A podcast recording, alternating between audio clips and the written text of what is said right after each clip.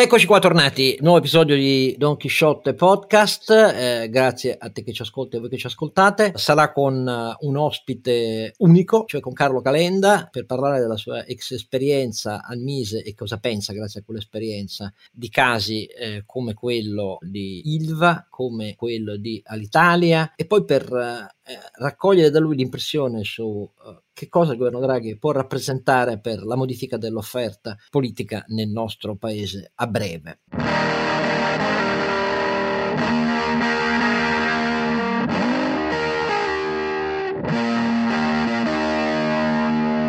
Oscar Giannino Don Chisciotte e Sancio Panza. Renato Cifarelli. E ovviamente Rondinante. Carlo Alberto Carnevale Maffè. Allora, io dico una sola cosa di questi ultimi giorni che mi ha molto colpito, il Rederazione, che ancora non arriva sul piano vaccinale. Dirò che mi sembra ormai squadernato sotto gli occhi di tutti il fatto che eh, la polemica sulle multinazionali, il taglio delle dosi, in realtà serviva e serve ancora a nascondere l'incapacità di avere un piano vaccinale vero, con ritmi sostenuti, chiara identificazione eh, dei soggetti e soprattutto con una logistica logistica e con punti strutturati e anche eh, staff strutturati per raggiungere chi non può raggiungere quei punti per una vaccinazione di massa. Lo dico con dolore, spero che l'appello di Draghi, l'annuncio di Draghi in Parlamento a mettere a matrice nel più breve volgere di tempo possibile tutte le strutture, tutte le risorse, disponibilità esistenti della società italiana su questo frontiera della rapidità e dell'efficacia eh, della vaccinazione eh, vada in porto, i tempi non saranno brevi perché gli errori alle nostre spalle eh, sono oramai, credo e spero, sotto gli occhi di tutti. Caro Alberto, che ti aspetti su questo? Ma mi aspetto che il, um,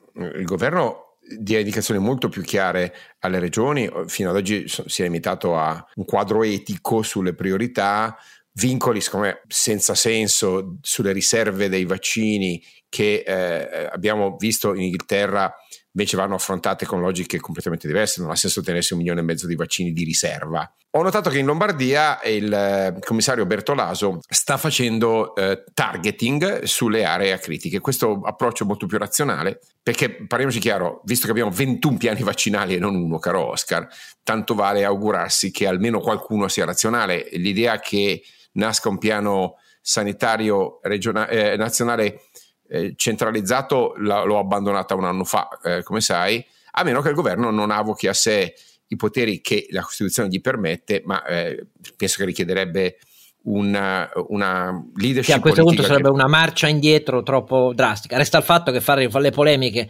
sulle big pharma che non ti danno le dosi quando di AstraZeneca ne, ne utilizzi una su dieci eh, di dosi appunto, è una roba ridicola. Quello, veline, veline, ministeriali senza alcun senso, francamente spero che passino perché questo erode la credibilità di chiunque, eh, non soltanto del governo Conte 2 ma anche di questo governo. Però ci ho detto, la logistica è una eh, disciplina eh, crudele e ehm, le chiacchiere staranno molto presto a zero, noi stiamo perdendo velocità perché stiamo ovviamente passando dagli ospedali al territorio e quando si passa dagli ospedali al territorio la produttività della vaccinazione è molto più bassa o si mobilitano tutte le risorse ospedaliere private, medici, farmacie come fanno i paesi che hanno successo o se continuiamo con il modello, fatemi dire, centralizzato pubblico non andremo molto lontano. Renato, di questa settimana, di questi giorni, che dici? Ma eh, a me spiace perché poi vabbè, per me sapete che è anche un po' una settimana particolare visto che mi ricorda l'anno scorso. Però quello che a me dispiace è che non, ci,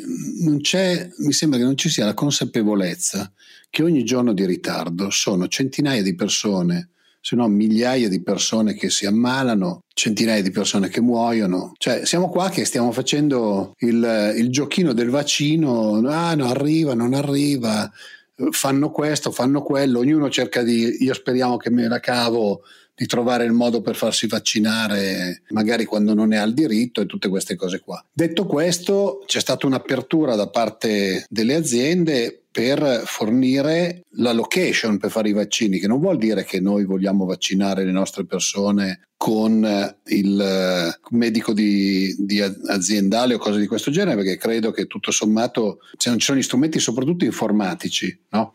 per poter registrare le, le vaccinazioni valga la pena che, lo faccia, che vengano fatte come sono state fatte fino ad oggi. Resta il fatto che farli in azienda, se uno ci pensa, è un po' come farli in ospedale, cioè arrivi lì, trovi già lì tutta la gente, tutto organizzato, hai già l'elenco delle persone che sono presenti, puoi chiamare i parenti e anche lì in un attimo puoi costruire tutta la modulistica e quel, a quel punto puoi, soprattutto pensate alle, alle aziende abbastanza grandi, puoi eh, velocizzare eh, la logistica perché come abbiamo detto nella prima puntata, come abbiamo, ci siamo sgolati mille volte, oggi è principalmente un problema di logistica. Cioè oggi principalmente far diventare la vaccinazione un piano industriale nel senso di che va fatto in sequenza, va fatto con delle, dei processi, delle procedure ben schedulate, eccetera, eccetera, mi sembra cioè, normale, mi sembra la cosa che non riesco a capire perché non si faccia, però oh, io probabilmente ho, ho, una visione troppo organizzativa di qualsiasi processo perché que- faccio quello di mestiere e quindi per me qualsiasi cosa va pianificata, organizzata, migliorata, cioè, però... Beh, vedremo, per il momento resta un auspicio, speriamo che Draghi su questo riesca a, a stupirci perché è la vera prima frontiera, tutto il resto viene dopo, perché significa più mesi, più morti, più danni all'economia, all'occupazione, al reddito di milioni di italiani. Andiamo al primo ospite, Carlo Calenda.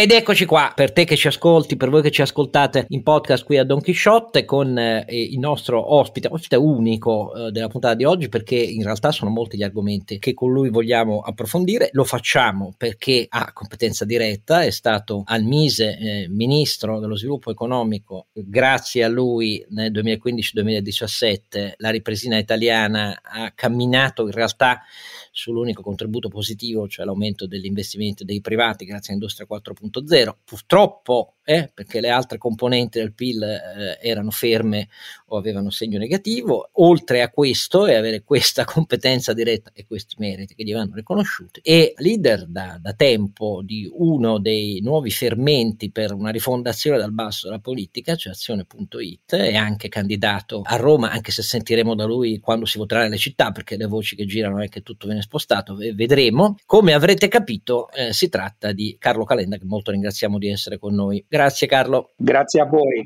grazie a voi. Allora, con me sempre ovviamente il Fido Sancio Panza, Renato Cifarelli e lo scalpitante ronzinante Carlo Alberto Carnevale Maffè. Allora, eh, Carlo, cominciamo dall'attualità di questi giorni. Prima attualità, le difficoltà che sono di competenza e di costruzione delle nuove competenze del Ministero della eh, transizione energetica e ambientale che è affidata a Cingolani IT. Abbiamo già detto quanto ci aspettiamo eh, da lui e da Colau, due dei più importanti nuovi innesti tecnici nel, nel, governo, però è una questione sulla quale sono insorti inevitabili problemi, perché molte delle competenze che dovrebbero passare al Ministero della Transizione Energetica e della Sostenibilità Ambientale eh, sono al Mise, solidamente incardinate al Mise, dal bonus 110% agli eh, incentivi ovviamente energetici di tutti i tipi, alla vigilanza eh, su tutti gli enti che presiedono per esempio alla filiera del mercato elettrico e ci sono poi anche competenze importanti eh, in teoria da assumere presso quel ministero eh, che attualmente e tradizionalmente stavano alle infrastrutture, la mobilità sostenibile eh, e così via. Quindi eh, grande problema da questo punto di vista. Vedremo l'attuale ministro del Mise Giorgetti e l'attuale ministro Giovannini delle infrastrutture eh, e le loro eh, direzioni generali come eh, si approcciano al tema, però è un tema che andrebbe sciolto rapidamente. Carlo Calenda, nella tua esperienza ex al Mise, come vedi questa cosa, come ipotizzabile realisticamente che si possa risolvere, con quali eh, positività o evidentemente anche criticità? Ma io lo considero un errore, eh, penso che ricalca il vecchio errore italiano che è quello di non affrontare le questioni nel merito, ma eh, fondare nuovi ministeri, che non è il modo in cui si fanno funzionare le cose. Il Mise rischia di essere completamente svuotato, nel senso che nel momento in cui tu gli hai levato il commercio estero, che era l'altra componente insieme agli investimenti privati della ripresina italiana, ricordo che nel 2017 il commercio estero e l'export italiano crebbe più di quello tedesco e avevamo fatto un piano straordinario fatto bene, lavorando con la larga distribuzione, non facendo iniziative che io chiamo singing e dancing che non servono un cacchio, tipo le degustazioni di vini o robe del genere. E gli hanno levato l'export perché Di Maio giustamente diceva che era una diminuzione per lui fare il ministro solo degli esteri, quindi doveva fare anche quello del commercio estero. Col commercio estero gli hanno levato anche tutto il negoziato sugli accordi internazionali, dove invece era fondamentale avere una presenza diretta. Se gli levano anche l'energia e la parte di digitalizzazione che va all'ottimo Colau, il Ministero degli Esteri e il Ministero dello Sviluppo Economico diventa il Ministero delle Crisi Aziendali. E eh, questa è una dimensione da cui ho provato a tirarlo via, nel senso che eh, già in passato la capacità propositiva del MISE era molto ridotta perché presa dall'emergenza. io sono credo il ministro che ha partecipato a più tavoli di crisi, ma non può essere questa l'unica funzione del ministro e la dico anche tutta, non capisco precisamente la logica per cui tu metti Giovannini alle infrastrutture che ha una competenza sull'ambiente, Cingolani all'ambiente che ha una competenza sull'innovazione e Colau all'innovazione c'è un ministero senza portafoglio dove probabilmente l'infrastruttura avrebbe finalmente fatto funzionare il sistema. Questa è una cosa che a me non è, la logica non è del tutto chiara. Poi, eh, ripeto, magari ci, ci saranno cose che non comprendo e non capisco. Ci ho detto sono molto in disaccordo sull'idea che le transizioni debbano avere dei ministeri, perché la transizione è una transizione di tutta la società. Quindi tutti i ministeri, quando tu parli di transazione digitale, sono tutti ministeri che fanno una transizione o stimolano una transizione verso il digitale. Quando parli di transizione ambientale, sono tutti i ministeri che sono a matrice influenzati dalla trasformazione uh, ambientale. Ma se tu nel Ministero dello Sviluppo Economico non sei più in grado di costruire un meccanismo come avevo fatto io, per esempio, di supporto delle, agende, delle aziende energivore perché le supportano nel resto del mondo e se no tu sei svantaggiato e non riesci più a esportare. E al contempo una fortissima spinta per la decarbonizzazione della produzione elettrica attraverso i cicli combinati a gas, ma questa roba qua, ma non, come posso dire, eh, se tu non ce l'hai come leva di politica industriale, rischia di essere un mezzo disastro. Quindi io sono molto contrario sia alla costruzione di questo ministero che mi sembra molto artificiale, aggiungendo, e poi mi taccio, un punto. Fare questi trasferimenti richiede mesi, cioè quando si sposta un ministero perché Grillo vuole un ministero che si chiami così o perché Di Maio fare il ministro degli esteri gli sembra una diminuzione. Stiamo parlando di cose che si paralizzano per verso le aziende per 6, 7, 8 mesi con i ricorsi, le nuove disposizioni organizzative. Quindi se non è indispensabile non va fatto. Quindi in questo caso è un errore nel merito, è un errore di procedura perché comporterà un rallentamento di tutte le attività. Siccome questo è un governo che ormai mi pare palese non durerà un'eternità, il rischio è che più della metà del suo tempo di vita sia occupato nella costruzione di un ministero per dire abbiamo un ministero per la transizione ambientale. Aggiungo una cosa, che siccome la transizione è uno degli argomenti del recovery plan, che io per esempio ho trattato nella strategia di politica industriale che è stata approvata al, alla, al Parlamento europeo, tu la cabina di regia ce l'hai comunque a Palazzo Chigi nel senso di definirle gli elementi fondamentali. Che senso ha rimpacchettare e spacchettare i ministeri? Io penso che da questa divisione le industrie italiane, sia quelle che operano nel settore delle infrastrutture, sia quelle che operano nel settore manifatturiero e dei servizi, ne usciranno indebolite. Anche perché su questo mi permetto semplicemente di aggiungere una chiosa informativa a chi ci ascolta. Se voi compulsate le linee guida eh, europee, che ogni volta sono il nostro riferimento, abbiamo spiegato mille volte per cosa non andava nel PNRR come era scritto, troverete infatti che si chiede per tutti gli interventi, per, non solo per ciascuna delle sue missioni, ma per le linee di azione, come si chiamano, l'impatto sulla transizione sia digitale che ambientale. Perché l'idea è, come ha detto adesso Carlo Calenda, che la pluralità trasversale degli interventi debba essere ricondotta nella trasversalità delle diverse competenze a quella matrice con tanto di impatto per le due transizioni. Non è che ci sia scritto ci vuole il Ministero della Transizione. Quindi io su questo apprezzo il fatto che Carlo Calenda c'è, come vedete, vedete un'analisi interpretativa che non è fondata sulla difesa o l'attacco alle competenze dove erano perché i ministri non capiscono le esigenze, ma c'è una logica di tipo industriale di efficienza e di efficacia, sui tempi, sulle modalità e sul fatto di tenere insieme le leve, perché poi le filiere produttive non, ha, non è che sono distinte, per così moltiplichiamo solo i nuovi riferimenti, quando essi entreranno in funzione eh, operativamente, che in ogni impresa e ogni filiera per diverse questioni devono avere di fronte invece dell'idea di semplificare decentrandoli in una leva comune. Però questa è la mia idea, io la penso come Calenda. Carlo Alberto come la pensa? Penso che Carlo abbia ragione, ma io sono ottimista sull'impossibilità di questi ministeri di fare alcuna politica industriale, perché da liberare sono felice che non la facciano. Ah, cioè tu dici meglio, meglio la, sa- la, sabbia nell'ingranaggio, che, sì, sì, meglio che perdano tempo a non fare nulla, perché no. farebbero probabilmente disastri. E adesso, no. ovviamente, cioè, Carlo giustamente ha buttato il pallone in centro area, fammi giocare un po'. Perché tanto i soldi ce li mano eh, Daniele Franco, e questo mi rassicura perché almeno il progetto del Recovery Fund sarà fondamentalmente un progetto finanziario. E quindi chiedo a Carlo, e provo a costruire sulla sua critica che condivido, eh, il fatto che non saranno in grado, non hanno il tempo, le risorse, non c'è fisicamente il tempo, il, il Recovery Fund va fatto prima, quindi devono scri- prima scrivere questo documento, ok? E poi forse lo implementeranno, ammesso che abbiano tempo. Posto che quindi l'unica cosa che potranno scrivere sono progetti di altissimo livello, la chiave interpretativa che, per cui tifo è scrivete un documento di indirizzo, e questo sono in grado di farlo anche solo loro tre, fammi dire senza ministero. Hm? Basta prendere un pezzo del piano Colau e ripensarlo un pochino più concretamente, ma c'è già molto dentro lì.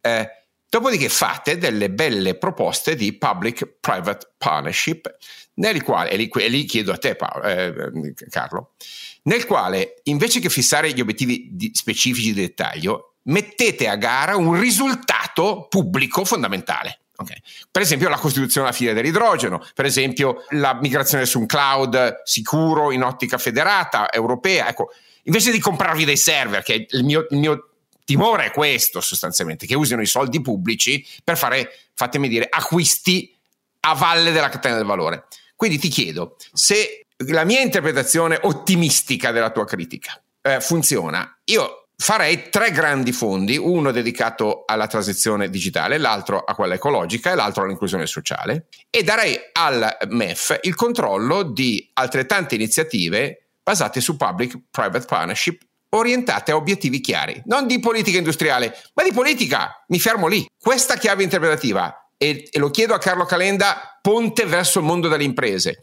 Riesce a mobilitare gli investimenti privati, le energie manageriali dei privati perché si associno e rendano operative le sfide del, del Recovery Fund? No, perché la struttura imprenditoriale italiana è molto capace dal punto di vista imprenditoriale, pochissimo da quello capitalistico, cioè qualunque cosa sia un'innovazione finanziaria gli riesce difficilissima, accade in un tempo così come la managerializzazione accade in un tempo lungo. Quindi anche in una visione di politica industriale dei fattori e non in industri- una visione di politica industriale dei settori, tu devi avere una struttura che è quella che io ho usato su Impresa 4.0, ma lasciamo perdere, no? può essere usata su tante altre cose, che sia un indirizzo di natura fiscale semplice, secondo me, che è l'unico che funziona. I fondi non funzionano, non siamo in grado di gestirli, non siamo in grado di, di utilizzarli, non sono in grado una maggior parte degli imprenditori che non sono così sofisticati per utilizzarli, le partnership pubblico-private non hanno funzionato neanche su, sulle investimenti infrastrutturali e su quelli invece bisogna farle funzionare ed è un discorso a parte. Ma c'è una concezione, secondo me, del recovery che, se io posso dire, io ho completamente diversa. Allora, per me il recovery fund è una linea di finanziamento, punto. No? Quello che ci devi fare non lo puoi definire solo relativamente al recovery fund. Tu che cosa devi dire? L'intera manovra che serve all'Italia è quella di riavvicinarsi in tutti i parametri su cui ci siamo allontanati dalla produttività, all'utilizzo del capitale, ma anche ai la, risultati qualitativi della scuola, ai grandi player europei. Punto. Quella è la missione di qualunque governo. Cioè, è una roba non banale da farsi, ma banale da definirsi. Cosa tu hai? Hai quello. Secondo layer di un diciamo, piano vero per l'Italia è e quindi io che cacchio devo fare? Cioè, sulla produttività, dove devo agire? Sulla questione dell'istruzione, devo, agire. Il terzo layer è quello finanziario che dice la mia fonte di finanziamento stante le regole di base di funzionamento dei fondi del Recovery Fund, è X, cioè Recovery Fund per X, il debito ordinario per Y, uh, il bilancio dello Stato e il, il taglio dei costi di funzionamento per Z. Questo lavoro è il lavoro che manca. Quello che si farà, perché ormai il tempo è poco, è inserire dentro alcuni elementi, come posso dire, che che a mio avviso devono essere il più, eh, fatemi dire, più fiscali possibile. Fiscali nel senso di di vantaggio fiscale, eh, perché è l'unico indirizzo che sappiamo usare per ora. Poi certo nel frattempo devi rimettere a posto la burocrazia, farla capace di fare altre cose, eccetera. Ma oggi, se tu vuoi avere risultati rapidi, la leva fiscale è l'unica leva che eh, dà risultati rapidi perché è di facile utilizzo e le imprese reagiscono immediatamente, altrimenti ci vogliono sei anni. Quindi è una considerazione in nome del realismo e del tempo. Sì. No, no, e, e quindi in quanto tale ha una sua oggettività. Passiamo a due esempi a proposito del realismo e dell'irrealismo della politica che abbiamo alle spalle con il governo Conte 1 e Conte 2 anche su questo l'ex ministro eh, ne sa direttamente, perché parliamo ovviamente di Ilva e all'Italia. Ilva, siamo alle prese con una situazione per me paradossale, eh, attualmente ancora, per quello che ne so io e per quello che sanno tutti i giornalisti che seguono la vicenda da anni, il contratto pubblico-privato, quello che eh, i giornali hanno venduto da mesi per la, il subentro di Invitalia mm, a Gradi e in realtà ancora oggi, per quello che è noto a noi, il segretato non lo conosciamo nel dettaglio. Eh, risulta che eh, sia pieno di sospensive giudiziarie giudiziarie, uno guarda la cronaca e capisce che eh, fondarsi sulle sospensive giudiziarie è il periodo ipotetico del quarto tipo,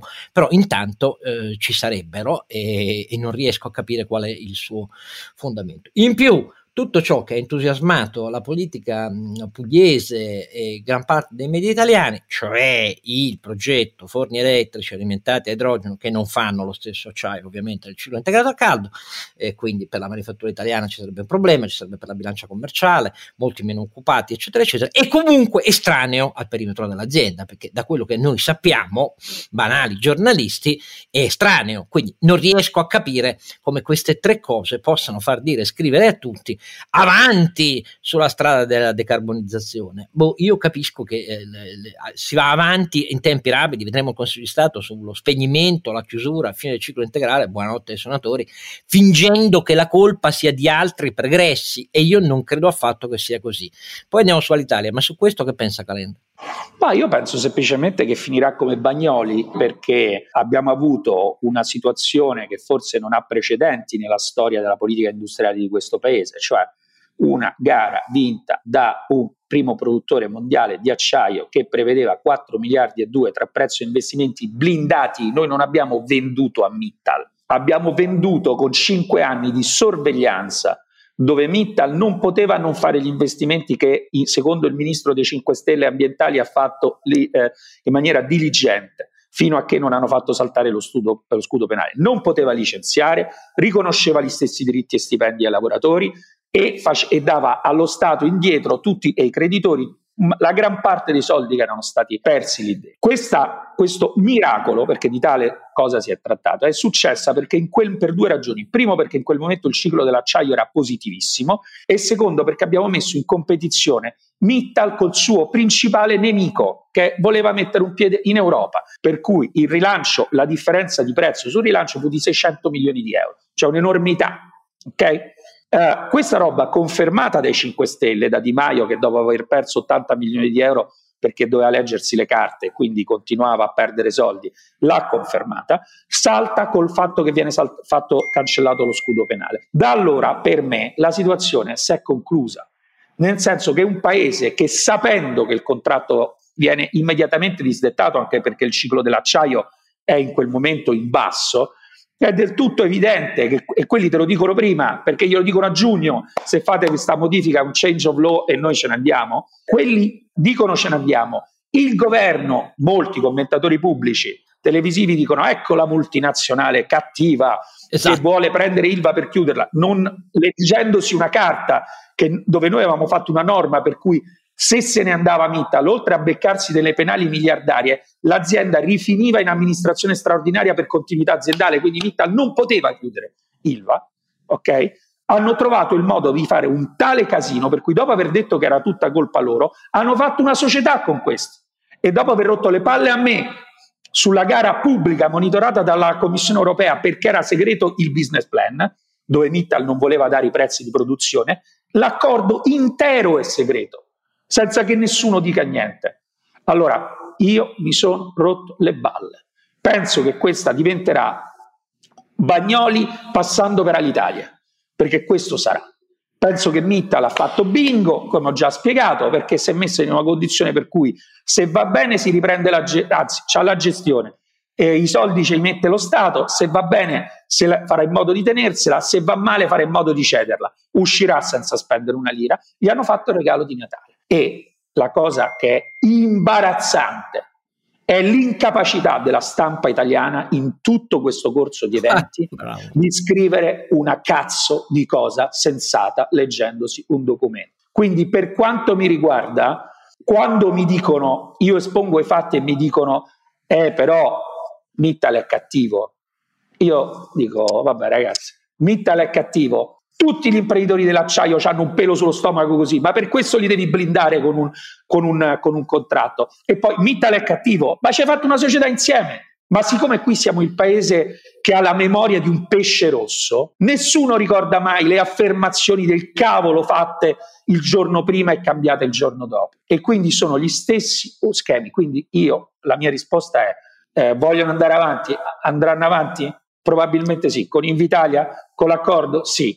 Ve lo dico io, sono pronto a andare quando si potrà a invitarvi a cena fuori dove volete a Roma quella roba finisce come Bagnoli, passando per l'Italia, buttandoci un paio di miliardi di euro. Temo anch'io. Il nostro compito è solo dirlo in maniera che qualcuno si ricordi che almeno è stato detto, ed è stato detto da, da noi che non contiamo niente da, da, un tempo immemorabile. Sulla grande stampa io sono d'accordo, purtroppo, purtroppo eh, con quello che dice Carlo. All'Italia, dopo tutta la cosa, ci metto solo due parole, eh, non pagano neanche gli stipendi a febbraio. Dopo tutti i miliardi, tutte le promesse, tutte le allettanti cose, i giornali che hanno scritto Lufthansa, Lufthansa, nessuno aveva capito che quando si ma sono... figura, ma eh, dove è Lufthansa? Eh, ma Lufthansa sta in una condizione che ha chiesto miliardi di euro di aiuti europei che ah, boh. secondo te può usare per comprare un'altra compagnia, ma gli fanno un'indagine che la metà basta. Ma Lufthansa non ha, perché non andava bene Lufthansa quando due anni e mezzo fa eh, avevamo fatto l'accordo che prevedeva sostanzialmente lo stesso, lo stesso numero di, di, di, rotte, un pochino di riduzione sul medio raggio, ma inizio negoziato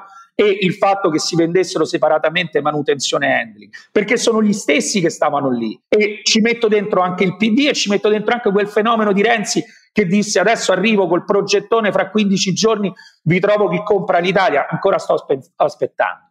Non ci fu uno, uno che era a favore della vendita a Lufthansa. Vabbè, no, quindi due... parlo della politica, non di voi, ovviamente. No, no, no, ma figurati, ma è ovvio, eh, dovrebbe essere anche ovvio per eh, chi ci ascolta. Ma eh, detto tutto questo, sono due storie esemplari. Io non voglio generalizzare, guardate, chi crede che lo faccia per professione, perché ce l'ho con lo Stato innovatore, non è affatto vero. Non è questo il punto. Però sono due storiacce esemplificative di come è stata gestita negli ultimi anni, coi piedi eh, l'importanza di aziende, dipendenti, di possibilità realistiche, realistiche di uscirne fuori. E invece eh, siamo stati nelle mani di incapaci e purtroppo coadiuvati dall'informazione. Questa sì, sì, coadiuvati. Ma eh, ragazzi, ma io lo, l'ho provato a scrivere nel mio libro. Quando io stavo al Mise, va bene, ricevevo una media di 30 telefonate al giorno per farsi spiegare cosa accadeva. Ok? Dai giornalisti, Cosa è successo? Cosa vuol dire questo? Come funziona lo scudo penale? Informazioni non riservate, cioè informazioni irreperibili. A un certo punto io ho detto al mio ufficio eh, stampa che volevo un, ogni giorno delle veline mandate ai giornalisti in cui si diceva esattamente cosa era successo, perché io non potevo passare il mio tempo lì. Quelle veline andavano dritte in pagina, No, no, Quindi io l'ho sperimentato. Quando voi vedete i titoli Nasce la nuova l'Italia, eccetera, è perché il giornalista non, fa- non si è messo lì a ragionare dicendo va bene, ma nasce questi soldi, come fanno a, fare la discontinuità aziendale? Appunto. L'Europa come fa a riconoscere? No, non lo fa nessuno. Quindi che volete? No, Uno no. può raccontare quello che gli pare. Esattamente. Allora, io però ho una, una, cosa da chiedere invece Dimmi. sull'intervento dello Stato un po' più controverso, interessante, che però sta avvenendo in maniera strisciante, eh, e cioè la rete unica di telecomunicazioni che è ancora sul tavolo, sul quale oggettivamente la giuria è ancora riunita, se posso dire, perché ci sono argomenti favorevoli e, e contrari, secondo me, entrambi con, con, con, con punti, diciamo, discutibili. Allora, chiedo a Carlo Calenda, intanto siamo l'unico paese al mondo che mi risulta in cui il presidente del fondo che controlla il, il più grande challenger eh, infrastrutturale dell'incumbent è nel consiglio di amministrazione dell'incumbent. Va tutto bene, forse parliamo di convergenza di interessi più che di conflitto di interessi. Ma chiedo, chiedo a Carlo Calenda. Nella testa dei cubitori, come già detto prima, è, è, una mossa anche astuta, perché significa no, che no, quindi CDP non può più prescindere dal, dal volere anche eh, preservare, visto che sta nella sua questa amministrazione Gorno Tempini, eh, il valore eh, e tutto ciò che è appiccicato alla rete di Telecom, come abbiamo spiegato mille volte. C- certo, certo, che, che sia una mossa, fammi dire, tatticamente intelligente, non lo discutiamo. E, e, adesso non volevo criticare l'aspetto di, di conflitto no, no, resta il fatto che è un punto che resta aperto. Che pensa Calenda su questo? Ecco, che, che pensa Calenda della parte industriale, Carlo? Perché allora, io, io, io anche su questo ho lavorato e, e, e, qui io so di essere in territorio che mi vede diversamente orientato. Allora, Telecom ha un problema di valore del debito collegato al valore esatto. dell'asset che non si sa qual è. I covenant del debito sono quelli. Sì, che no, non, lo, non, lo, sa nessuno. Open Fiber, secondo me, è un'operazione riuscita a metà, sono generoso. Ecco. Uh, noi abbiamo bisogno di un'infrastruttura che cresca rapidissimamente. Perché sai meglio di me che i fondi in Enel hanno indotto l'azienda a dire scusate, cediamo la partecipazione diretta perché noi continuare a mettere miliardi senza sapere dove vanno è meglio di no. Ecco ma infatti, ma infatti, secondo me il discorso è molto semplice, cioè semplice, semplice per niente, per rapporti personali molto complicati, prime donne però io sono favorevole a una rete unica messa sul mercato dove trova 100.000 fondi di investimento nel mondo che non vedono l'ora di investire in questo tipo di cosa, a patto che ci sia una roba, cioè la remunerazione a RAB. Quello che io penso per accelerare le, gli investimenti è public company, conferimento delle, delle infrastrutture e plausibilmente anche di un pezzo di debito, presenza ovviamente di entrambi i player che piano piano si diluisce secondo un meccanismo abbastanza, come posso dire, definito e quella può diventare una public company, perché se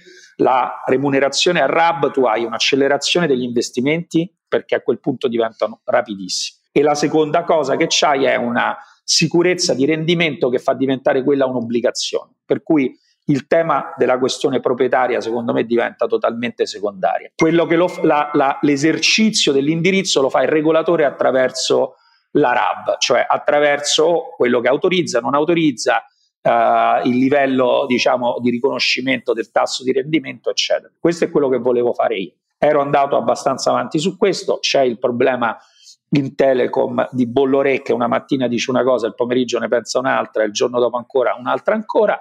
C'è un problema di open fiber che pure lì c'ha continuamente questo. Eh. Secondo me questa è la soluzione che diciamo che dal punto di vista infrastrutturale beneficia più l'Italia. Comunque, quello che risulta a noi è che Puy de Fontaine ha svolto negli ultimi 7, 8, 9 mesi un'azione riservata ma abbastanza pressante sul vertice dell'azienda verso la ripresa di questo dialogo e l'ingresso di Gorno Tempini è un effetto anche di questo, questo io lo dico con ragionevole certezza da giornalista avendo lavorato sulle fonti. Il punto di fondo che resta sempre un po' opaco, Carlo, è che all'atto del conferimento, prima che nasca la public company, la diluizione, tutto il resto di quello che dici è chiarissimo, perché è verissimo che a- arriverebbero con una RAB e quindi con investimenti rendimento garantito dal regolatore a seconda degli investimenti, gli investimenti si accrescerebbero e i capitali non sarebbero un problema. La questione è sempre la stessa però, che prima di tutto questo, all'atto del conferimento, eh, riconoscere eh, una parte forse non indifferente del debito, domanda quanta, di dipendenti eh, a Telecom perché quella società è rimasta in piedi nella riconfigurazione delle sue attività, nella cessione delle sue attività e presenza estera, nella compressione dei margini per l'alta concorrenza sul mercato domestico italiano, bla bla bla bla bla bla. Quello è cioè che fondamentalmente la retta finanziariamente in piedi. Quindi il problema resta questo, perché come puoi immaginare, sì. sai per primo, all'atto di una um, stima dei valori del debito ai dipendenti succederebbe la polemica inevitabile che 5 Stelle e gli altri, ma regalo, il regalo ai privati, BBB. E questo è sì, però, però voglio dire, cioè, fa, se tu lo fai portandola sul mercato, la valutazione, per questo io la volevo fare così, la valutazione del mercato, cioè lascia stare i 5 Stelle. Se il mercato ti dice io riconosco quel valore all'infrastruttura conferita e quindi attaccato quel debito e quei costi operativi sulla base di una stima della RAB, la valutazione ti dà la markettabilità dell'operazione o meno.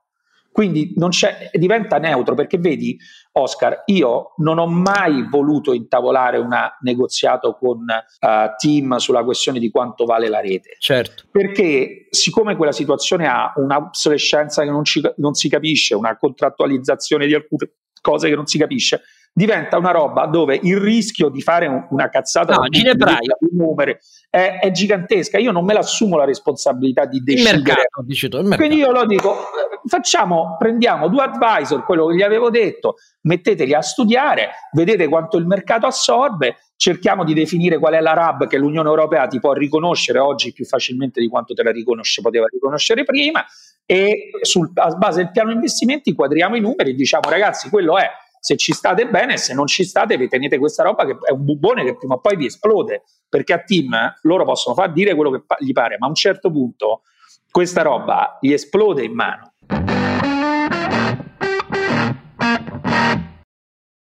Però noi ti abbiamo qua e ne vogliamo approfittare anche perché quello che fai e che fanno tanti insieme a te con azione, l'impatto che il governo Draghi può avere sull'agibilità, lo spazio di un'azione politica che non sia schiacciato sui due poli del bipopulismo, il significato di questa formula inedita, otto ministri tecnici, il che non ci impedisce di criticare anche loro, come avete sentito, e 15 di partiti che segnano il tempo nella speranza che questa specie di gabbia calata dall'alto finisca il più presto possibile. Questa è la mia sensazione, non pensano affatto che siamo in una crisi con la cacca fino agli occhi come in altre circostanze politiche del passato. Tutto questo che cosa ti fa sperare eh, che il governo Draghi abbia, voglio dire, sulla modificazione dell'offerta politica italiana, perché questo è quello che fai con Azione, che fai a Roma ma lo fai in tutta Italia. Assolutamente nulla. Io penso che eh, esattamente come dici tu, e però vale anche per gli elettori, gran parte degli elettori, questa è una sospensione della politica, cioè gli elettori italiani hanno un nodo di fondo che io esprimo in questo, e lo spiego così. Quando vedono la formazione del governo Draghi e dicono eh no che schifo tutti questi politici, però quella è la parte che hanno scelto loro. Cioè l'altra l'ha scelta Draghi, quella hanno scelto loro. È inevitabile, sì, è così. Non solo, ma arrivo di più. Dicono che bello Draghi che è competente, ma non lo voterebbero mai. Lascia perdere Mario Draghi in quel senso, quel profilo non lo voterebbero mai perché sostengono che la politica è un'altra cosa, non è mica la capacità di gestione, la politica è la capacità di rimarcare bene il territorio, no? dove tu la sera ti colleghi e vedi il bravissimo politico che dice esattamente le stesse cose che tu hai detto al bar la mattina, in modo che tu puoi dire, oh, ma quello dice le stesse cose che dico io, io lo voto. Poi lascia stare quello, non ha mai gestito niente, non propone una soluzione, non sa come si chiama, il giorno dopo dice la cosa opposta. Non frega. Questo problema è culturale e degli italiani. Ed è un problema che, di cui se non prende consapevolezza l'Italia diventerà l'Argentina. Tutto. Ed è la ragione per cui ho fondato Azione, perché ho pensato che questo problema andava preso per le corna. Non si poteva continuare a dire, ah io sono tecnico, io faccio la riserva della Repubblica, la riservina, la riservetta. Andava visto se persone che hanno una matrice tecnica si mettevano nel, diciamolo pure in termini aperti, nel merdaio della politica italiana a prendere i voti, facendo quello che i cittadini sulla carta hanno sempre chiesto, essere oggettivo, essere propositivo, riconoscere il merito agli altri, eccetera, eccetera, eccetera. Ma sulla carta l'hanno sempre detto, perché poi hanno fatto completamente diversamente. Quindi penso che il governo Draghi cambierà questo? Non penso per niente. Penso che lo può cambiare solo la capacità di persuasione degli attori politici rispetto a un modo di fare politica diverso. Penso che abbiamo molto tempo? No, perché come ho detto nelle consultazioni, io sono profondamente convinto che il giorno in cui la BCE chiude il PEP, l'Italia non va più sui mercati finanziari, anche con il recovery. E quel giorno lì l'unico modo per andare sui mercati finanziari è avere un piano industriale per il paese con persone brave a portarlo in piedi, tale per cui ti conquisti la fiducia dei mercati sulla base della tua credibilità. Questa cosa qui, se non avviene alle prossime elezioni, l'Italia è, commissariata. Allora, cosa penso che serve questo intermezzo breve? Serve per cercare di mettere insieme un gruppo di forze che non sono solo politiche, ma sono sociali nel vero senso della parola, che sono quelle produttive, quelle che lavorano ma hanno chiara l'idea di come è cambiato il lavoro, di come cambia il lavoro, non solo in senso negativo, che è più flessibile, ma in senso positivo, che ti dà la possibilità di cambiare e progredire, delle persone che, che fanno le professioni, i medici, gli infermieri, eccetera. Cioè l'Italia che io chiamo seria, che finalmente chiami i giri e che ragioni su un solo parametro, su un solo contraddizione che io esprimo così. Se noi ereditassimo un bar domani mattina, non lo affideremmo alle persone che votiamo per gestire uno Stato. E il problema è che non consideriamo lo Stato nostro e quindi lo consideriamo una, una sorta di, primo pensiamo che nessuno sarà in grado di gestirlo perché abbiamo vissuto una delusione dopo l'altra e secondo perché riteniamo quella come se fosse un'area che prescinde dai valori che applichiamo nella nostra vita privata. Noi non conta niente la coerenza, la serietà, l'esperienza, eccetera, contano altre regole. È un grande fratello nazionale. Questa è la sfida e la sfida va fatta con tutte le forze che condividono questo, non solo questo pensiero, e poi perché so che poi arriveremo al punto della questione, ma condividono anche il modo di comportarsi.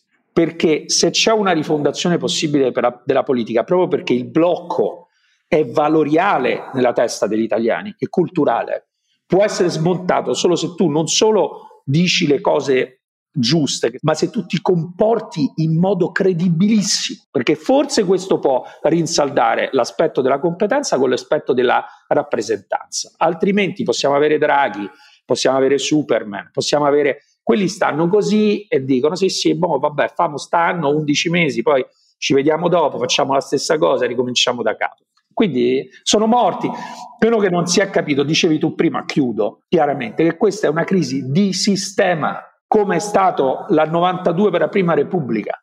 E questa crisi di sistema è una crisi che ha generato non la politica, ma i cittadini votando quella politica. Oh, caro Alberto e Renato, qui eh, dovete però intervenire perché lo, schia- lo, schiaffo, io lo chiamo lo schiaffo perché non lo intendo come una cosa negativa. Lo, lo schiaffo a volte, non si può dire nella pedagogia imperante, io per esempio sono debitore di schiaffi di mia madre. L'ho sempre detto. No, no, ma io sono debitore di schiaffi di mia madre perché me ne ha date tante e di sensi tanti anni ho... Ma noi siamo boomer. Allora, lo schiaffo... Siamo boomer. No, lascia perdere i boomer. Lo schiaffo è rivolto, non a voi personalmente, caro Roberto Renato, ma è rivolto ai mondi nei quali voi operate e siete competenti e professionali. Cioè, Dopo anni e anni e anni in cui non le classi dirigenti, perché non dice questo, se capisco caro Calenda, dice la spina dorsale eh, che fa girare il paese, che è fatta di tecnici e competenti dal più basso al più alto livello, questo è il punto, ma di cui sono parte le classi accademiche, caro Carlo Alberto, di cui sono parte gli imprenditori, caro Renato, invece di continuare a baloccarsi nell'idea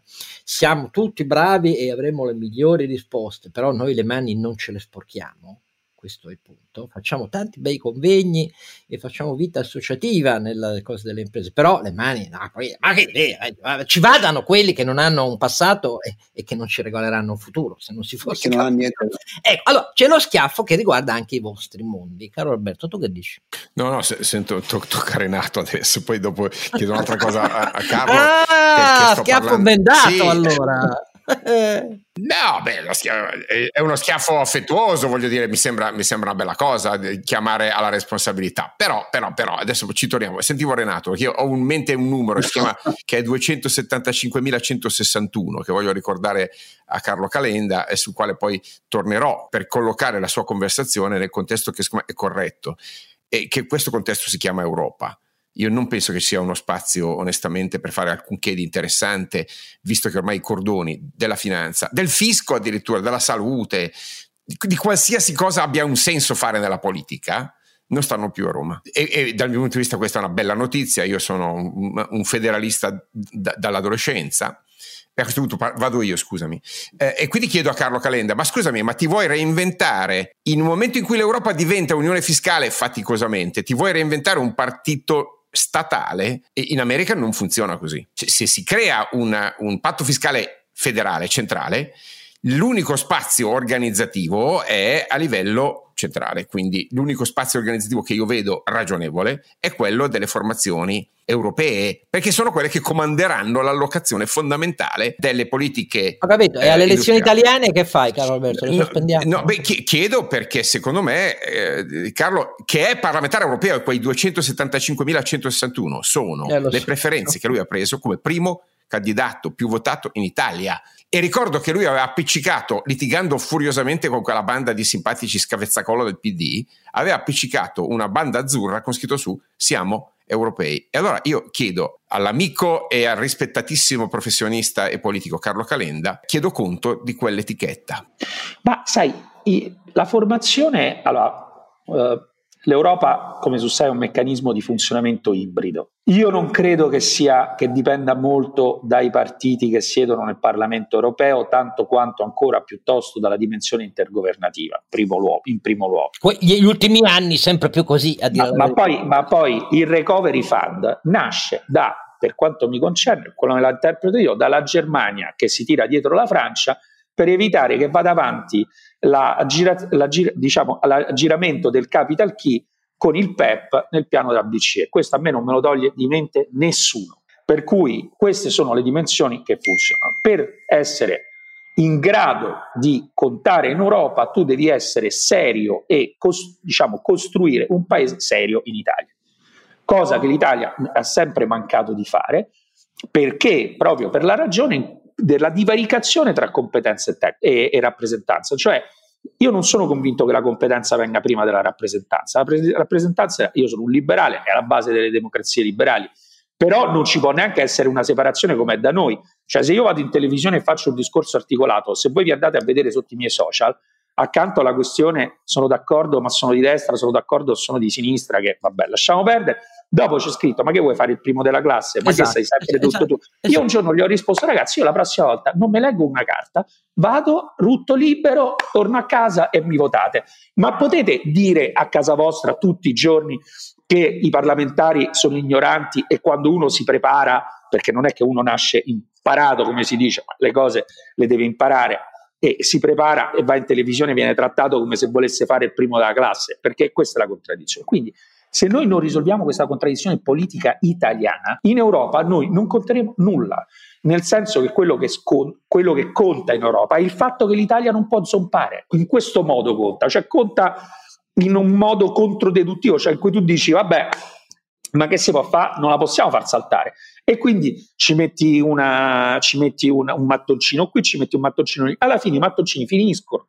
E guardate che questo si deve molto alla Merkel perché la Merkel ha un'idea dell'Europa, ha sempre avuto un'idea dell'Europa, soprattutto dopo la crisi dell'euro, dove da un lato dovevi farla, come posso dire, dove l'obiettivo fondamentale era che tutto tenesse, perché lei ti ripete in ogni incontro che fai che quella notte l'euro stava per saltare. E che quella cosa è il trauma originario. E quindi sostanzialmente l'idea è io non voglio che accada nulla, neanche che ci si muova troppo in avanti, a meno che non sei forzato dagli eventi. Però questo è stato anche un riparo per l'Italia. Ma il giorno in cui ci dovesse essere una leadership tedesca più aggressiva, la situazione peggiorerebbe. Per questo che io ti dico, come ti ho detto prima, la dimensione oggi è vero che è europea, ma se noi non ritroviamo la nostra capacità di andare sui mercati in modo indipendente perché siamo molto credibili pur avendo questo debito, noi nel prima o dopo incappiamo in un incidente per cui l'Europa ci deve voltare le spalle per una, anche per una situazione contingente politica della Germania e siamo fregati. E questo va spiegato agli italiani, perché quello che gli hanno raccontato con Recovery Fund è che loro hanno vinto la lotteria di Capodanno e hanno capito, da un lato gli vogliono più bene all'Europa e questo è stato positivo, e dall'altro lato hanno detto ma quindi il meccanismo sostanzialmente è questo. E non è questo. Io sono... Tra l'altro vi, vi segnalo che, scusami, vai. No, no, io sono molto d'accordo col fatto che, per esempio, come abbiamo spiegato qui con l'episodio in cui c'era presso Tommaso Monacelli, cioè, realisticamente segnali sui tassi e asimmetria crescente della politica monetaria americana e, e, ed europea su questo, malgrado la Lagarde, Lagarde non potrà impedire, non per la sentenza di Francoforte, io sono molto d'accordo con l'idea che il recovery fund nasce anche per kicking, che dare un calcio alla, alla latina rispetto a quello che diceva la sentenza di Francoforte per la BCE, ma inevitabilmente quando inizia la marcia indietro, la marcia indietro inizierà, c'è poco da fare, ma entro i prossimi due anni o cambia strutturalmente la sostenibilità del debito o noi ci ritroviamo a essere poi sì, troppo, too big to fail siamo troppo importanti per farci scoppiare. Ho capito ci sarà un altro giro di vite. Il problema è la sostenibilità da inventarsi nazionalmente ancora Carlo Alberto. Questo, il punto è questo. Non si tratta di essere euroscettici figura di dirlo a me. Ma il problema è che questa chiave della sostenibilità dei guai nostri o è in mani italiane cioè competenti, e scelti dal basso, cioè con gli elettori che capiscano il rischio, o altrimenti eh, resteremo sempre al traino di chi a quel punto, caro Alberto, allunga i tempi della spoletta sulla bomba, ma sempre bomba resti, e sempre a casa tua, lo paghi con l'unico sistema che c'è a quel punto macro per tenerla la spoletta che continua a fare tic tac, che è la deflazione interna, perché poi questo è la deflazione dei salari e così via, perché se di produttività non ce l'hai, la concorrenza in troppi settori non risposti non ce l'hai e così via. Che cazzo puoi fare per avere, tutti sono felici adesso, bilancio dei pagamenti, alla fine del Covid noi abbiamo migliorato la nostra posizione, siamo creditori nel mondo. Se vai a vedere perché cosa che non puoi spiegare in nessuna trasmissione televisiva perché sennò vedi sopra eh, calenda ti dicono che cazzo vuoi? Che credi di sapere solo tu queste cose qua? Ma se la vai a spiegare vedi che sono felice di essere diventato per 53 miliardi ancora più fortemente in posizione creditoria a differenza dell'orrida Francia e, e di altri. Ma in realtà col cazzo perché se vado a vedere le componenti abbiamo importato molto meno di quanto in meno perdessimo con le esportazioni. Ma sul resto la differenza è che i capitali italiani, cioè la componente di reddito privato, ha un maggior ritorno nel fatto che investe all'estero e investe all'estero perché in Italia non trova o a meno non è capace di scegliere gli interlocutori per dirgli di investire qua. Quindi il PIL potenziale nostro, saremo diventati creditori del mondo, scende, non sale. Questo è il punto. Ma poi, ma poi Oscar, scusami, la base è che è positivo che le esportazioni superino le importazioni a patto che siano tutte e due in crescita. Esatto, se sono tutte e cioè, due in calo. Quello che va spiegato è che se tu hai le importazioni in calo vuol dire che tu non stai trasformando. Esatto, per un paese trasformatore tu, è una campana a morte, non una cosa positiva. Quindi se tu non stai trasformando, stai perdendo integrazioni con le catene globali del valore, quindi non è cioè, eh, funziona, certo, beh, devi avere, è fondamentale avere un export che tira più dell'import, ma devono essere entrambi in crescita. Esattamente. Però, Renato, tu invece come ti difendi? Ah no, io mi tiro le zappe sui piedi. C'era già successo a Radio 24 e non avevamo avuto un buon risultato alla fine. Eh, Carlo ha lavorato moltissimo in Confindustria, conosce bene l'ambiente. Sappiamo tutti che molto spesso le eh, classi dirigenti, chiamiamole industriali o comunque della finanza, eccetera, eccetera, sono spesso le prime che poi alla fine appoggiano un certo tipo di fare un certo tipo di politica, un certo tipo di fare politica anche, anche localmente. Fai, mi ricordi anche... che ci hanno cacciato perché ho detto che non doveva dire presidente di Confindustria no, Di Maio uno di noi. Vabbè, okay. eh, era uno di loro effettivamente. no, no, ma per dirvi che il punto di Carlo Calenda è un punto fondamentale perché o vi date no, una no, mano no, ma... tutti oppure da soli allora, resta San Giovanni decollato. Il concetto, allora, il concetto è questo, per quella che è la mia esperienza anche all'interno delle associazioni dove sapete ho sempre avuto e ho ancora eh, incarichi, eccetera, eccetera. Quello che succede è che tutti se la prendono con il politico locale, se la prendono col politico che non ha fatto questo, non ha fatto quello, non è competente. Poi arriva il politico e sono tutti lì a pietire perché c'hanno bisogno di trasformare il pezzo di terreno vicino alla fabbrica. No, da, eh, ma da, è di più, è più profondo, è più profondo.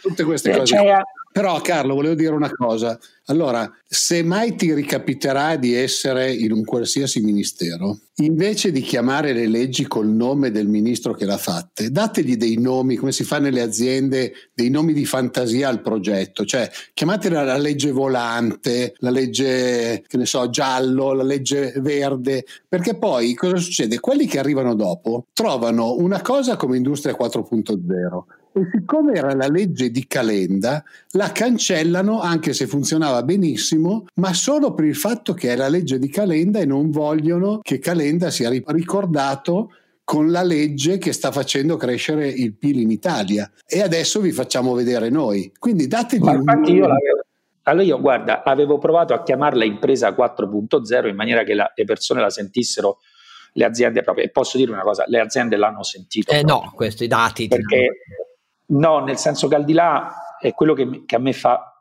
eh, che, che, mi rende molto orgoglioso, è che vedete, eh, quando io sono entrato in quel ministero, due terzi delle persone che conosco, quattro quinti, mi hanno detto tu non riuscirai a fare niente e sbatterai la testa al muro. Io ricordo sempre che nel bene o nel male, ho fatto quello che volevo fare per le cose che dipendevano da me. E ho capito, ho avuto un'illuminazione che non era vero che in Italia non si poteva governare. Anche, ve lo dico, anche a legislazione costante. L'Italia non si può governare perché i ministri non sanno gestire un cacchio e non lo fanno. E non si prendono la responsabilità come è successo tante volte a me. Quando un direttore mi diceva guardi c'è questa cosa da decidere però è complicata. Io dicevo firma questa è la mia mail firma.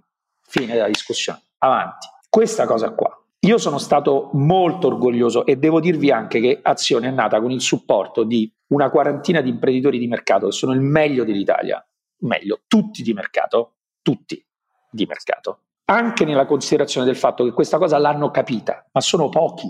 Quando io vado da un imprenditore e l'imprenditore mi dice eh, ah, è una tragedia, è un casino, non funziona niente, eccetera, eccetera, io gli dico sempre questo, ok, però ti voglio dire una cosa, in Italia è stato abolito il finanziamento pubblico dei partiti, va bene? Allora, il ruolo delle imprese è importante, no? Perché possono finanziare la politica non sulla base del favore che gli deve fare il politico, ma sulla base appunto di quelli che pensano siano competenti e miglioreranno la situazione. Perché tanti imprenditori non lo fanno dicendo eh ma no la politica fa schifo? Ma se la politica fa schifo e tu stai fuori dalla politica, la politica fa più schifo.